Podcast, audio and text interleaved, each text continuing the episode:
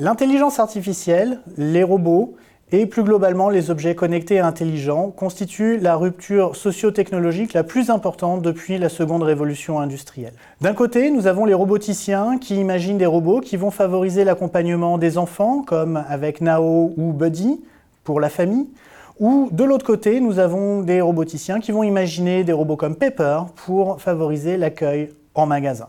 En même temps, nous avons dans le domaine de la robotique une loi ou une théorie qui s'appelle la vallée de l'étrange et qui explique que l'acceptation du robot humain va augmenter en fonction de son degré d'anthropomorphisme jusqu'à un certain stade où pour le coup les résultats vont largement chuter avant de remonter fortement.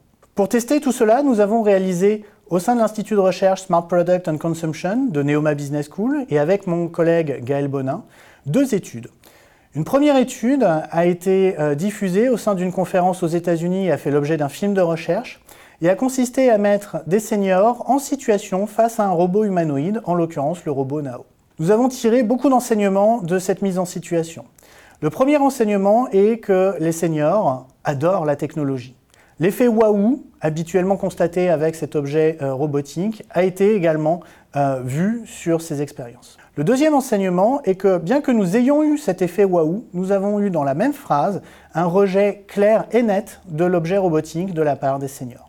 La question devient alors de savoir pourquoi. Le premier élément de réponse est que ce robot va en fait cristalliser dans le vécu et le quotidien de la personne finalement sa faiblesse et ses propres difficultés à rester à domicile. Et pour autant, personne ne souhaiterait effectivement avoir un objet qui vous rappelle quotidiennement que vous êtes en difficulté pour tout simplement rester chez vous. La deuxième étude a consisté en un plan expérimental dont les résultats ont été publiés dans la revue Recherche et applications en marketing. Cette fois-ci, nous avons analysé les réactions de femmes ayant un enfant et euh, mis en situation les robots pour être des robots qui euh, participent à l'animation et au vécu euh, de la famille. Nous avons testé ainsi trois designs de robots. Le premier design était un design machine. Le deuxième design était un design foncièrement anthropomorphe.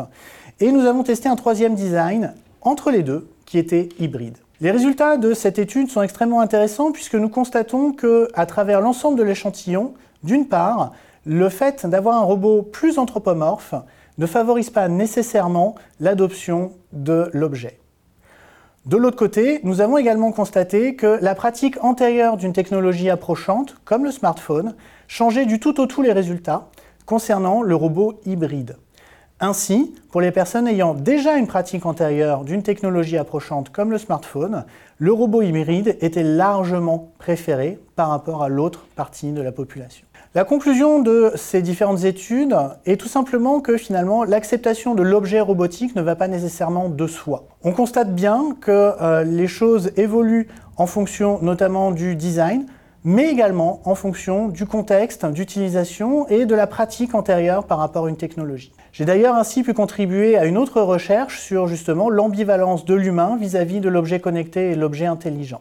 C'est justement parce que ces objets ne sont pas des objets traditionnels, puisqu'ils agissent et interagissent avec l'environnement, qu'il nous paraît extrêmement important euh, d'analyser comment et de quelle manière le client et l'humain va accepter et adopter ce type d'objet.